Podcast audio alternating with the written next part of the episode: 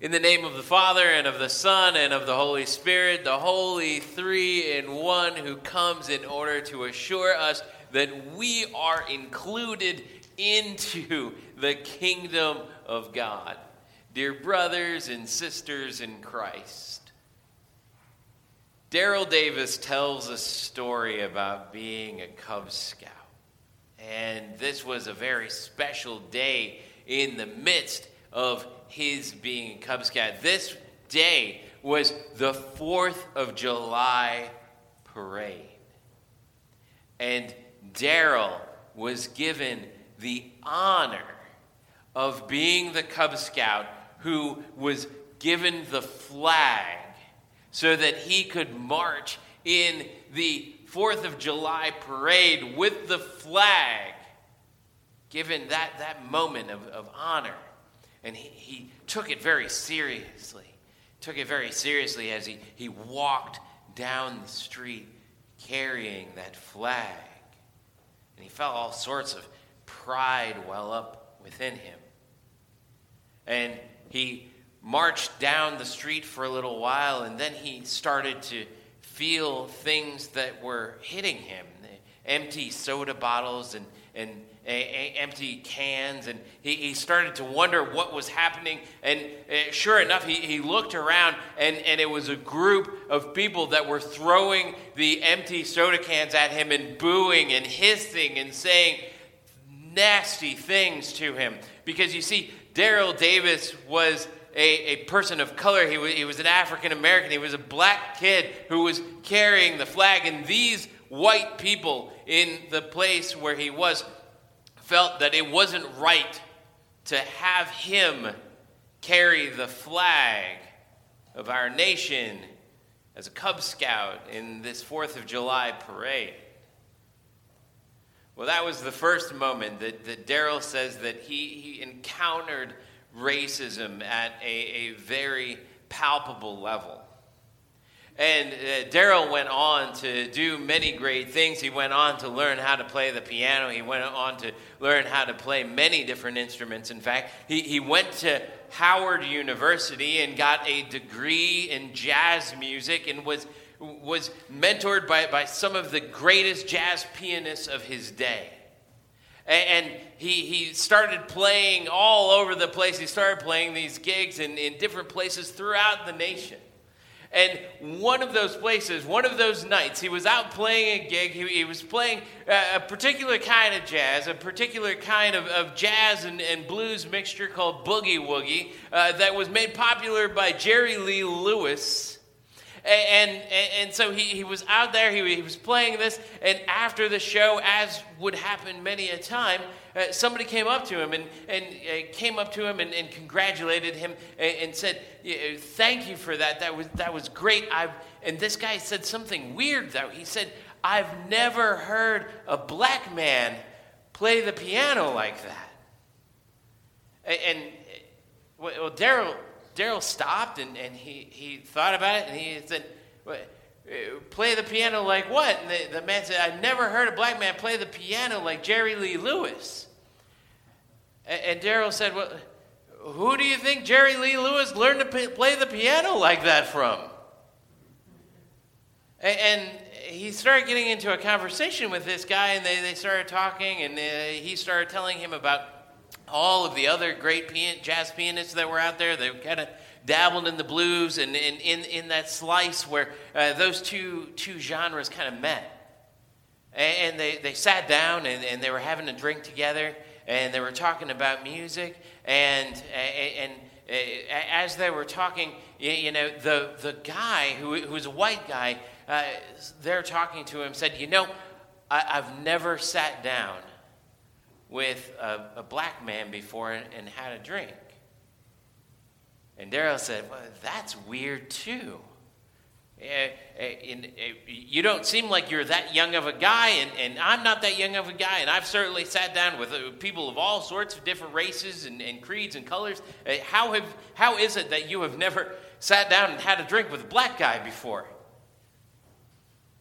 And the man's friend kind of elbows him and says, Go on, tell him. The man kind of sheepishly looks around and says, Well, you see, I'm a member of the Ku Klux Klan. And Daryl Davis starts to laugh because he thinks it's a joke. How on earth is he sitting across the table from a member of the KKK, uh, America's uh, probably most notorious hate group? How, how is he sitting there? And he, he's like, you know, I, I just don't believe you, man. I'm sorry. And, and the, the man takes out his wallet and he flips through his credit cards and he pulls out a card, which he slides over the table over to Daryl. And sure enough, as Daryl takes a look at the card, he sees the official insignia the Ku Klux Klan on this membership card. And Daryl looks at it and kind of sobers a little bit says, Okay, now I believe you. Pushes it back over the table. He kind of wonders what he's doing there at that moment. But as they get back to talking, the, the man reinforces once again his compliments. He says, well, You know, thank you for tonight. Thank you for playing the piano. You're the best piano player I've, I've ever uh, heard in here. If you ever come back here, here's my phone number. I want you to call me so that I know that I can come and see you. Daryl takes the phone number and he sticks it in his pocket. Now, now we could understand if Daryl's next move, as soon as Mr. KKK walks out the door, is that he takes that number and he crumbles it and he throws it away. But Daryl actually keeps the number. And sure enough, the next time that he's in town, he gives this guy a call. They go out to dinner and they continue to talk. And as they continue to talk, this man starts questioning what he believes about people that have the skin color that Daryl has. And as he starts to question those beliefs, he, he starts to question what he's a part of himself. And as he starts to question those things, he resigns his membership with the Klan. Now, that's a pretty interesting story, and, and, and something that uh, Daryl actually does throughout his life. He, he continues to do it. He continues to go out and have conversations with people that are members of the KKK so, so that he can get into these conversations and, and hopefully turn them away from hate. But we would understand it if Daryl didn't do that. We would understand it if Daryl just said, well, forget that guy. I'm going to crumple up that number. I'm going to throw it away. I'm never going to talk to this guy again. In fact, I'm probably never going to come back to this town again if this is the kind of town that has a guy who's a member of the KKK who shows up at this venue. Eh, I'm just not going to be there. But rather than doing that, Daryl decides that rather than, than disincluding, rather, rather than, than choosing to separate himself from this racist person, what he's going to do is that he is going to choose to include this person. He's going to give this person a call the next time that he's in town. He's going to go out to dinner with this guy and have a conversation. And that kind of inclusion is what's at the center of this story that we're taking a look at in the Gospel of Matthew.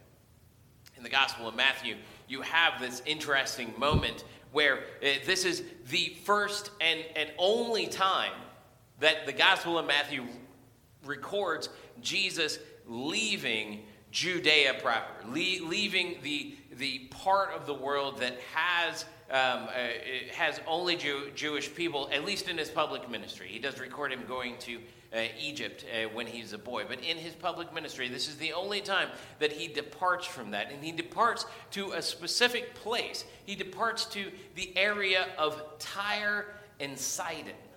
And this area, the, the Jewish historian Josephus tells us, is one of the most, one of the, the most difficult places for a Jew to be Because uh, of all of the Canaanite people, the, the people from Tyre, well, they have it out for the Israelites. They have it out for the Jews. They don't like them, and the Jews don't like them, and so it's a mutually agreed upon exclusion of one another. They just go, I'm just going to continue going about my way.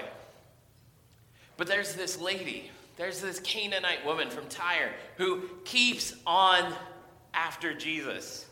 And at first, she comes up to Jesus and, and she, she explains to him what is going on that her, her daughter has a demon and that, that uh, she knows that, that he can heal her. And Jesus says nothing. And he kind of lets the, the disciples deal with it. And here's how the disciples deal with it. Well, the disciples, they, they choose to exclude her.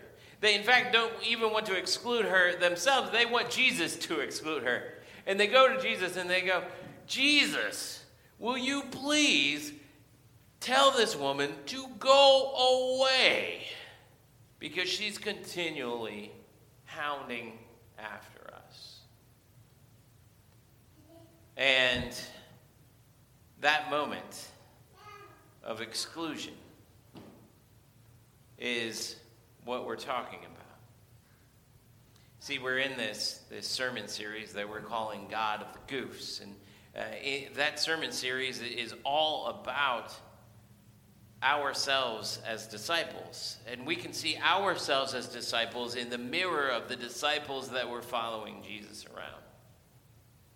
And so when we look at those disciples, Andrew and Peter and Bartholomew and Thaddeus and all of those guys, when we look at what they do, so often we can see a mirror reflection of who we are and the goofs that we commit when we go about living out our lives as disciples. And sure enough, this is one of the things that we do. One of the things that we do is that we exclude people. Now, maybe we don't exclude people on the basis of their skin color or their race. Hopefully, not, in fact. Maybe, maybe you do, though. Maybe there's a little bit of that that stings where you go, eh, I recognize that I've done that before. Maybe you exclude people on a whole nother level. Maybe you exclude people because of their, their socioeconomic level. I, I just don't like rich people. I just don't like poor people. Maybe you exclude people on, on the basis of something else. May, maybe you exclude people because they're, they're part of fraternity and sorority life. Maybe you exclude people because they are a, a part of a certain sexuality segment. Maybe you exclude people because of uh, the, the political holdings that they have. They, you know, they, they're just too conservative or they're just too liberal, and hey, I'm just going to exclude those kind of people in my life. We exclude all sorts of people.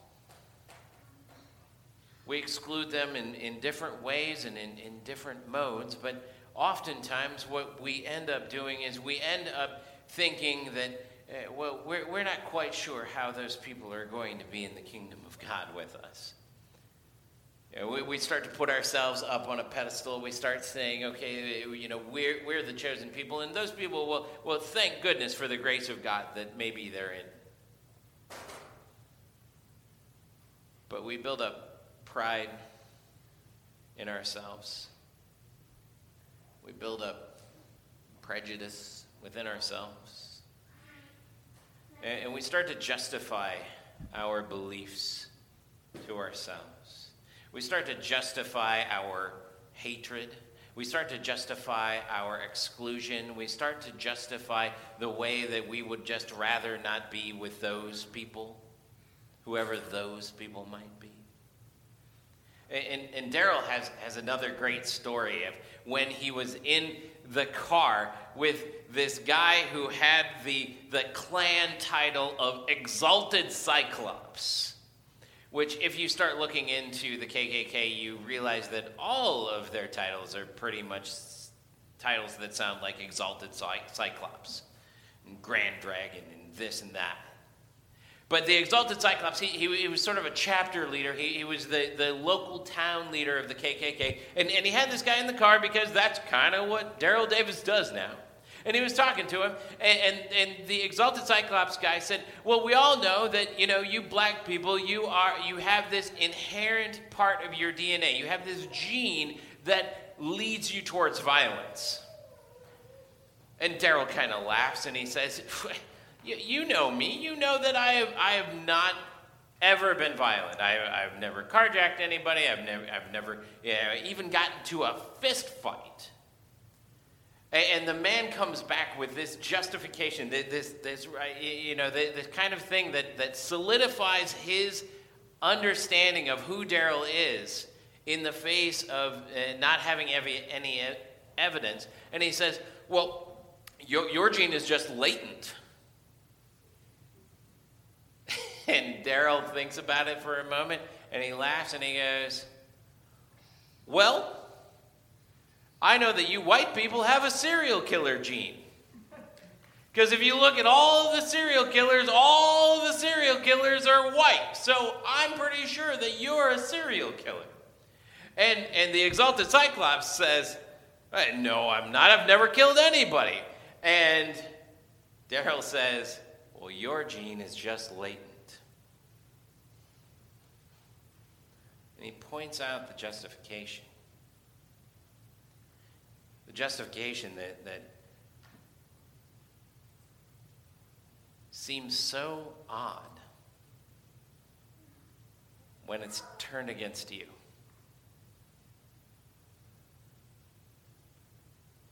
So, what are the justifications that you've made for excluding other people from your life? What are the justifications that you've made from excluding other people, even from the kingdom of God and the possibility of faith?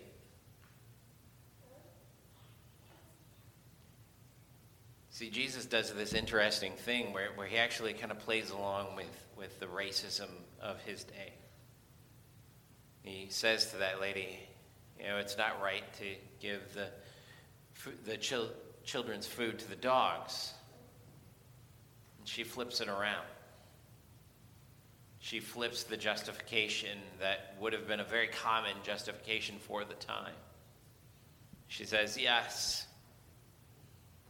but even, even the dogs eat from their master's table. And what Jesus says about her statement is that it's a statement of faith. It's a statement that believes in something that she can't quite see, but she knows it's there. In some ways, it too is a justification. But instead of being a justification that allows her to continue to exclude others, this is the justifying grace of God that includes all people. All people that would hear the gospel and the good news that Jesus Christ came to include us, even in the midst of our exclusion of other people. Even to the point of his dying on the cross so that he might include us by forgiving our sins.